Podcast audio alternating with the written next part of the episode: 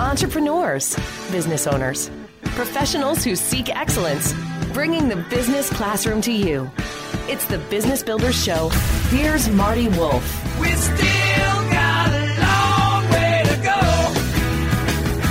Yes, we all got a long way to go. Welcome to the Business Builders Show with Marty Wolf, the show for entrepreneurs, business owners, and business leaders. I'm Marty Wolf, your host for the Business Builders Show, and along with my executive producer, DC Taylor, we will be your guides on this learning journey. Let me tell you my super objective in being with you today. I want to enthusiastically share stories and information to inspire leaders so they can inspire others. I'm proud to let you know we record the Business Builders Show in the studios of 94.3 FM, The Talker, which is part of Bold Gold Media in Scranton, Pennsylvania. The Business Builder Show is distributed by C-Suite Radio. You can find our show and many other fine shows at C-Suite Radio, and that's c-suiteradio.com. This podcast is a part of the C-Suite Radio Network. For more top business podcasts, visit c-suiteradio.com. My special guest with me today is Rick Wartzman. Hi, Rick. How are you?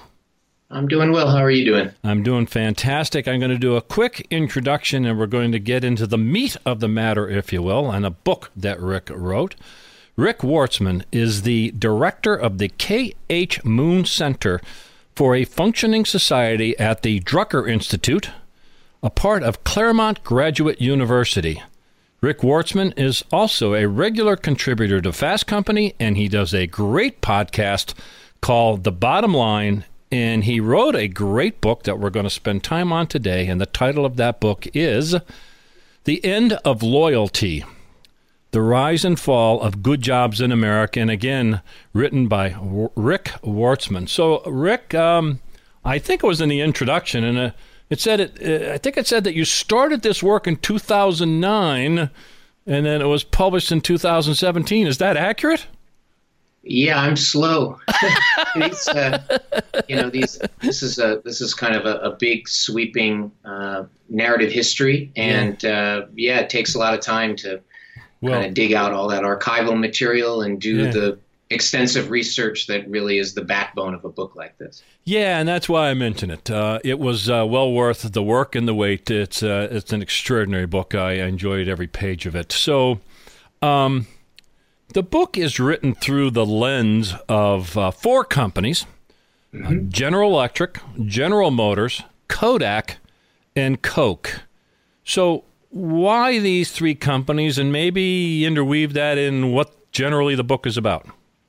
Sure. So I chose those four companies actually for, again, for narrative reasons in large part.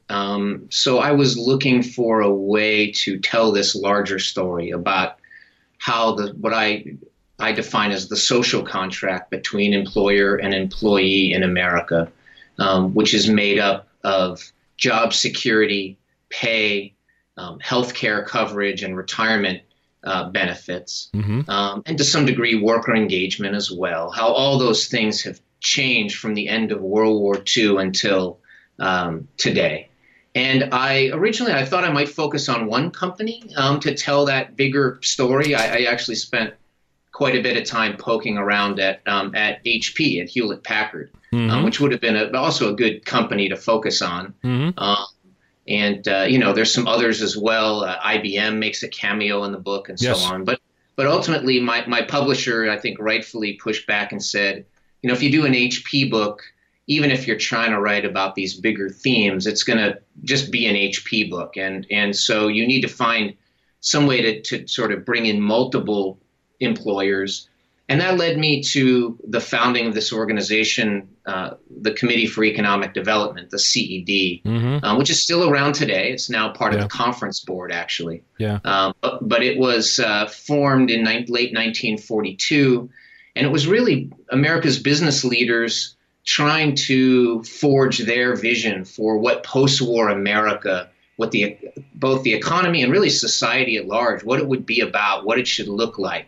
And we can get into it, but basically these four iconic companies, GE, GM, Kodak, and Coca-Cola, were four of the founding kind of member companies of the CED. And so it became a great, I used the founding of that organization as a way to launch the book and then weave in and out of their stories over this 70-year arc. Yeah.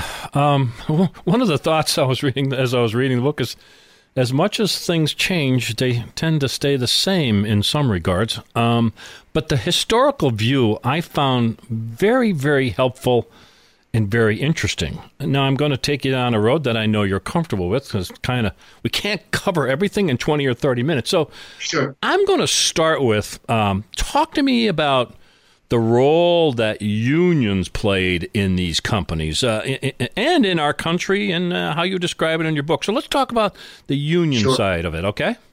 Yeah, absolutely. So I spent a lot of time early in the book writing about these big industrial unions, particularly the United Auto Workers, led mostly by Walter Reuther over much of the period that I wrote about, and also the electrical workers. There were others too, right? The steel workers and so on. And they were really instrumental in forging the social contract. Again, as I described it in terms of good pay and benefits and at that time, job security, across the economy, not just for their members, not just for those carrying a union card, right? But at that time, and ultimately by the mid-50s, when private sector unionization reached its height in America, about 35%, slightly more, of the private sector workforce was unionized. And when you get to that level, and even anywhere the research suggests, the scholarly research suggests, when 25 to 35% of the private sector workforce is unionized, there's a tremendous spillover effect. Yep.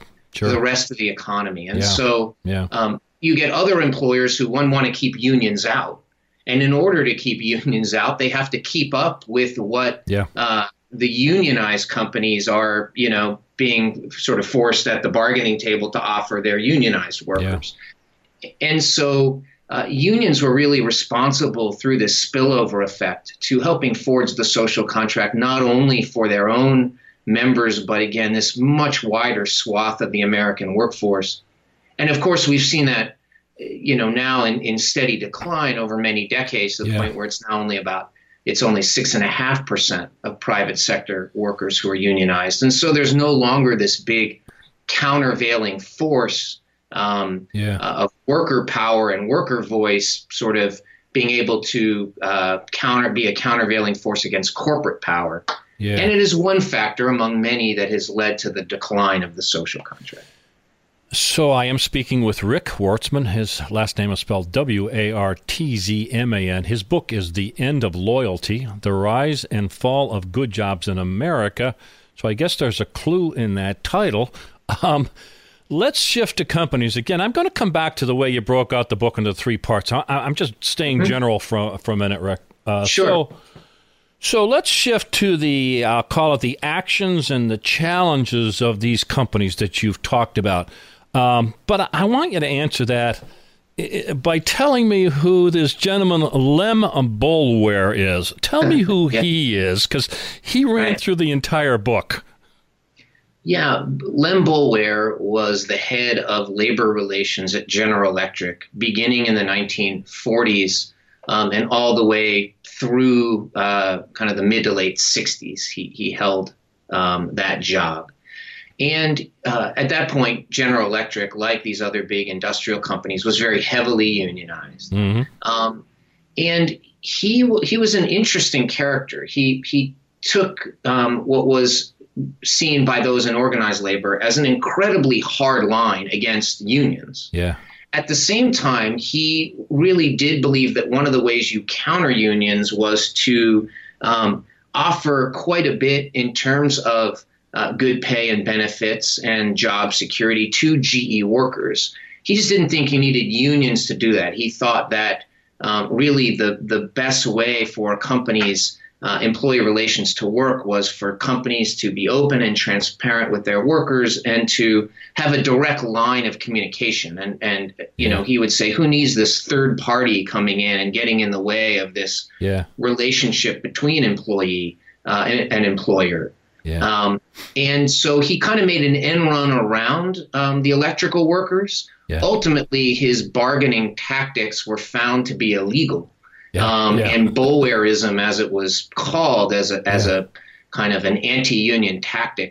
Yeah. But he represents in some ways kind of the rise of the social contract in that he led employee relations at GE in an era where there were steadily rising pay and great benefits.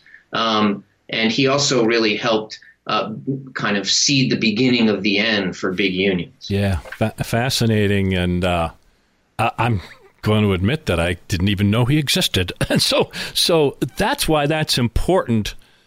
Yeah, there's one other, actually, Marty, I'd mention one other thing just as a great note of history, which is Lem Boulware was also the mentor to somebody who kind of cut his teeth in terms of building his own ideology and political philosophy at General Electric. And that was Ronald Reagan, who, of course, as you remember, was the host of General Electric Theater for many years. Sure. But he was also really a spokesman for the company and its anti-union fervor and rhetoric. And he kind of studied at the knee of Lem Boulware. And Lem Boulware was a great mentor to Ronald Reagan and helped shift his own thinkings. If you remember, he at one point led the actors union in Hollywood, and he would shift Reagan into a really an anti-union zealot. Yeah. That's why, again, the history and the way you wrote it, taking us back from World War II, taking us to the present day, I thought was so helpful. Stay here for more of the Business Builders Show with Marty Wolf. My friends at Nastpartners.com asks you, who will take you there? The Predictive Index allows you to decode the complexities of your people and realize what drives workplace behaviors so you can ensure alignment, reach your team's true potential, and achieve your business objectives faster than ever. The Predictive Index uses proven science to help you manage across the hire-to-retire life cycle with scientifically validated workforce assessments that provide high-impact insights in minutes. That's the Predictive Index. Learn more at nastpartners.com. That's my friend Dave Nast at nastpartners.com. That's N-A-S-T, nastpartners.com. So again, my guest is Rick Wartzman. Rick, what's the best way to pay attention to your work, the KH Moon Center? What would you suggest the way we connect with you? You know, the best way, if you're interested, so my writing on Fast Company or my podcast is just to follow me on Twitter at @rwartzman, and it's just at @RWARTZMAN. And I'm very active on there and post all of my work on there. That's superb. Okay, so you did break the book down into three parts, and again, let's address these and get a little more specific, I guess, in whatever ways you'd like. But I definitely want to spend some time on the last chapter, which is the new face of capitalism. So the first part of the book is the golden age, and you've touched on it. But talk to me, give me more details on what you mean by the golden age. Sure. So the golden age really lasted from kind of the end of World War II up until the early 1970s, and I should say immediately that it's golden age with a big asterisk. This was a golden age really for white men. People of color were really, even more than today, blatantly discriminated against in the workplace. Women were shut out in the workplace to a tremendous degree, to the degree they had jobs. They were sort of shunted into this pink collar ghetto of being, secretaries and typists and things like that. And so there was a tremendous amount of discrimination. But that said, and that's not insignificant, for a huge portion of the American workforce, that kind of 30-year run was a period of great job security, really tremendously rising incomes in inflation-adjusted terms. Wages for the vast majority of the American workforce went up like 75%. Pay and benefits combined went up over 90% over this stretch, again, from kind of 1947 to 1973. Mm-hmm. So it really was a period where all boats were rising. This was the period, if you remember, where the great American middle class was really created. Yeah, this is where it happened, Times were good. So that was forged out of this social contract largely by these big companies that dominated the world stage. Yeah. So obviously that didn't last because you went into part two. Obviously that didn't continue. We talk about the turbulent times. So talk to me about that, Rick. Well, there were a whole bunch of factors. Look, one, and some historians and many observers point out that one reason American companies could afford to be so generous after World War II and through this period was that we had kind of knocked our global competition out of existence, right? Japan was in rubbles. Much of Europe was in ruins. And so, we were the only game in the global marketplace, and big American companies could afford all this stuff. Yeah. And I think there's some truth to that, and this was a really unique period. You had period where union strength, again, was rising and very strong, and extracting a lot of benefits and higher wages for workers. And again, not just union workers, but beyond that. And so you had this creation of the great middle class, right? The baby boom generation, people coming back from war and, mm-hmm. Sort of launching suburbia and jet travel and the purchasing of appliances and all kinds of things that were happening in televisions and so on. It was really just a boom time. Yeah. So all of that happened to fuel the rise. And then these things change. Many of your listeners who are old enough will remember the double whammy that came in the early 1970s of both a severe recession with incredibly high unemployment, and also at the same time, out of control inflation, right? This period of stagflation, which really just was a gut punch to the American economy. Productivity growth began to slow. Economic growth slowed. Inflation was high. You had the rise of global competition. Yeah, automation began to take a bite, something that people are increasingly concerned about in an age, today where, we have artificial intelligence and machine learning coming on ever faster. But that all began really in the 70s as well. The decline of unions was biting. And so it was this confluence of forces that all happened kind of at one time. And some of it was that American companies had almost gotten too successful and got kind of fat and lazy through this earlier period. Yeah. And this was their comeuppance. Yeah, and you go into certain things like General Motors was probably the one that was probably the best example, I guess, of fat, dumb, and lazy. I hate to use that phrase, but absolutely, kind of that's what it was. And you tell that story, but they all fell prey to that. And quite frankly, it was complex, man. I mean, there was a lot going on at that point in time, especially on the international level. So, you know what? I feel for these leaders. I mean, I am a baby boomer, and I saw some of this and firsthand. And, with W. Edward Deming and the total quality management thing and all that kind of stuff going on, I saw this. So I feel for them.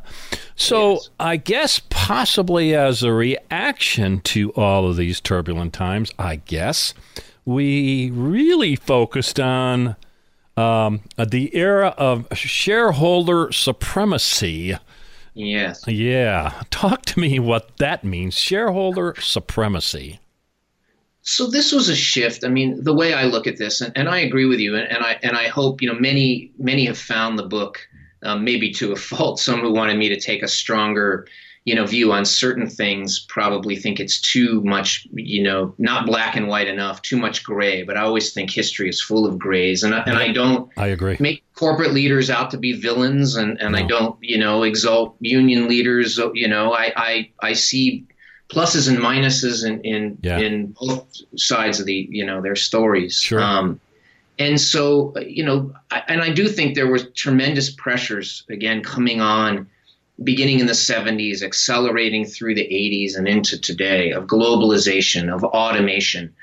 Unions, there was a lot where and I think chiefly employers went after unions kind of hammer and tong to defeat organized labor, but there were structural changes in the economy, and unions made their own missteps as well that helped lead to the decline of unions. So it's complicated and it's messy. And a lot of those bigger forces, globalization, automation, and also a shift to knowledge work where, you know, one of the big shifts in the book talks about how you could be somebody in this golden age, you know, the 40s, the 70s, have very little education and walk into a factory and find a job. It was a hard job. It was often a backbreaking job, but you had a path to the middle class. That really doesn't exist anymore, and it began to fade away in the 70s. Yeah. And so all of those changes are beyond, I agree with you, beyond, I feel for those executives. It's beyond sort of their control. Rick, if you've never seen it before, and if there's not a roadmap to follow. That's correct. You've just got to try stuff. That's right. Right? I mean, so again, I guess this is where, and probably Coke is the leading story of this, the whole shareholder supremacy. Maybe Coke is the best example. What do you think? It may be. I mean, all of these companies have followed this. And so this is what I was going to say. Those bigger forces are things, I think, beyond any executive or company's control. Mm-hmm. But what is in a company's control is this other great shift that has happened beyond the shift to knowledge work, beyond, you know, having a global, highly competitive economy, beyond technology and automation, becomes this shift that happened also in the mid-70s, fueled by some of these other trends. Mm-hmm. And that is, CEOs and big companies used to talk, you know, very explicitly in this kind of golden age about balancing the interests of all of their stakeholders. Yeah. Their shareholders, absolutely, but also the communities they operated in, their customers and their workers, these constituencies and their interests. Yeah, so they were talking about what we call conscious capitalism and the triple bottom line. They were talking about it then, right? Oh, absolutely. Well, not only were they talking about it, they were to a great degree living it. Sure. And then there was this shift, and it led by some academics, including Milton Friedman and this gentleman named Michael Jensen, who's now at Harvard, was at the University of Rochester's business school. They led this shift to this era of shareholder primacy, or this idea that executives have one function, and that is to serve as the agents of the shareholders and make them as much money as possible to maximize shareholder value. Mm-hmm. And we've seen this shift in corporate culture, and that is a choice. You know, that is not an outside pressure. There's some outside pressure from Wall Street and from, you know, activist investors today, or what we used to call corporate raiders. Right. But this is a choice, and it's a choice now largely driven by the fact that CEO compensation has gotten tied to the know, to share price, and often short-term, at least relatively short-term share price. Right. And so what this has meant in practice is that companies have shifted away on the worker front from seeing their workers as things you invest in, right, as assets you invest in, by training them, by giving them better benefits, by raising their pay over time. One of the reasons we've had stagnant wages in this country for 40 years, I would argue a very chief reason, why benefits have eroded and why worker training, particularly for frontline workers, has really evaporated in this country, is that now executives look out and they see employees as costs to be minimized, not as assets to be invested in. Mm. And they're costs to be minimized because the way you drive up share price is you cut costs as fast as you can. Yeah. Yeah. And I'll give you one statistic, which is pretty mind-blowing. So Bill Lozanic is an economist at the University of Massachusetts who's done the best work in this area. And what he's found, if you look at the S&P 500, in the 1970s, about half their profits went out to benefit shareholders, usually at that point in the form of dividends, okay? Mm-hmm. And the other half was reinvested back in the company, in R&D, but also in higher compensation for employees, worker training, and so on. Mm-hmm. Over the last 10 years, if you look at S&P 500 profits, 94% has gone out the door to benefit shareholders in the form of share buybacks chiefly and dividends. Wow. We've stopped reinvesting in our companies and in our workers. Wow, that is a staggering statistic. Yes, it is. And, you know, that's another reason why I love the book. I love your work. You know, we can get emotional about this stuff, but let's look at the raw data. Let's look at the information, right? And absolutely. And folks, we are speaking with Rick Wartzman, and his book is The End of Loyalty, The Rise and Fall of Good Jobs in America. Tell us again how people can follow you, Rick. What's the best way? Tell us again. Yeah, it's just at R. Wartzman on Twitter. Okay, so we need to start wrapping up, but we must spend time on the closing chapter, which is the new face of capitalism. And I guess Walmart is the star of that chapter, I guess. So talk to me about that chapter. Yeah, so I focus on Walmart as my narrative moves into the 21st century. There were a bunch of scholars who were literally asking the question, hey, if General Motors was the paradigmatic company, kind of the emblematic company in many ways of the 20th century, who's the emblematic company of the 21st? Mm. And we might have said, you know, Google or something like that, right? Now Alphabet. You know, maybe Microsoft, but the scholars settled on Walmart. And particularly at that time, that is, you know, 17, 18 years ago now, Walmart's model, of course, was very different than these earlier employers. Its philosophy was to keep costs, and in many ways still is, as low as possible, so that customers can get a good deal. But they did this, again, particularly in that era, and they've actually come around and changed quite a bit. Yes. But they really sought to kind of ground down their workers as much as they could. Yes. They were a minimum wage employer at that point, to the extent that many of their workers, as we know, you know, for their health care, they ended up in the hospital emergency room. Yeah. For housing, they ended up on public housing assistance. Yeah. Yeah. You know, these are people employed, working hard, trying to play by the rules, and just not being able to make it on those kind of low wages. And you're probably going to go there, but I want to make sure you do go there. On the other hand, Walmart had the view that they're driving the economy. They're helping people. They're driving the economy because they can afford these products, right?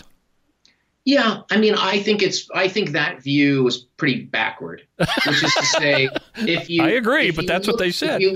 If you look at the golden age view, it was, we're going to raise wages, right? Yeah. And we're going to improve benefits and so on to put more money into people's pockets. This was the classic Henry Ford idea. Yeah. I'm going to raise my workers' wages from $1 a day to $5 a day, right, in the teens. Right. And in turn, they'd be able to afford cars. They're going to buy Fords. And that there was this kind of, you know, what was called the dynamic logic of mass production. You sort of fueled this flywheel, right? It got turning. Right. Higher wages, people spent more, particularly the working class spends what it makes. It doesn't save a whole lot.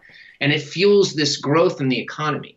As we've choked off wages, maybe that helps keep prices low. Yeah. But it's really dampened economic growth. And I think to some degree, Walmart has come around to realize they have. Yeah, they're no longer a minimum wage employer. They also realize it's not very good in terms of keeping employees around. There's tremendous turnover when you do that, when you don't invest in your people. And in turn, customer service actually suffers. Yeah, there you go. That's a technical term for it, yes. You know, Rick, I think it's driven out of sheer necessity. I mean, you mentioned Costco and the competitive pressures that they have to. I mean, they can't find help. So I think it's a reality check. So we only have a minute or two left. I want to get your take on something. What's going on with this healthcare thing? Or give me your viewpoints on. I find it fascinating that Jamie Dimon and Warren Buffett and Jeff Bezos are taking on healthcare in America. What's your thoughts? Tell me that. Yeah, it's interesting. I mean, we don't know a whole lot about what they're doing. They've been pretty quiet about it, but I assume it's some way to, you know, leverage their size and market positions to keep try and drive costs down. Yeah.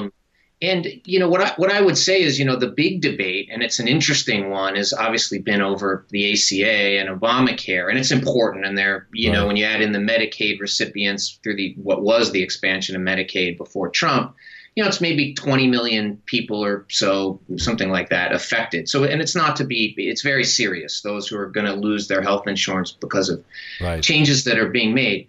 But remember that 150 million or so people in this country get health coverage through an employer, right, through their employer or their spouses. And for those folks, there's been a steady erosion of benefits and costs shifted more onto the shoulders of working families for decades on end now.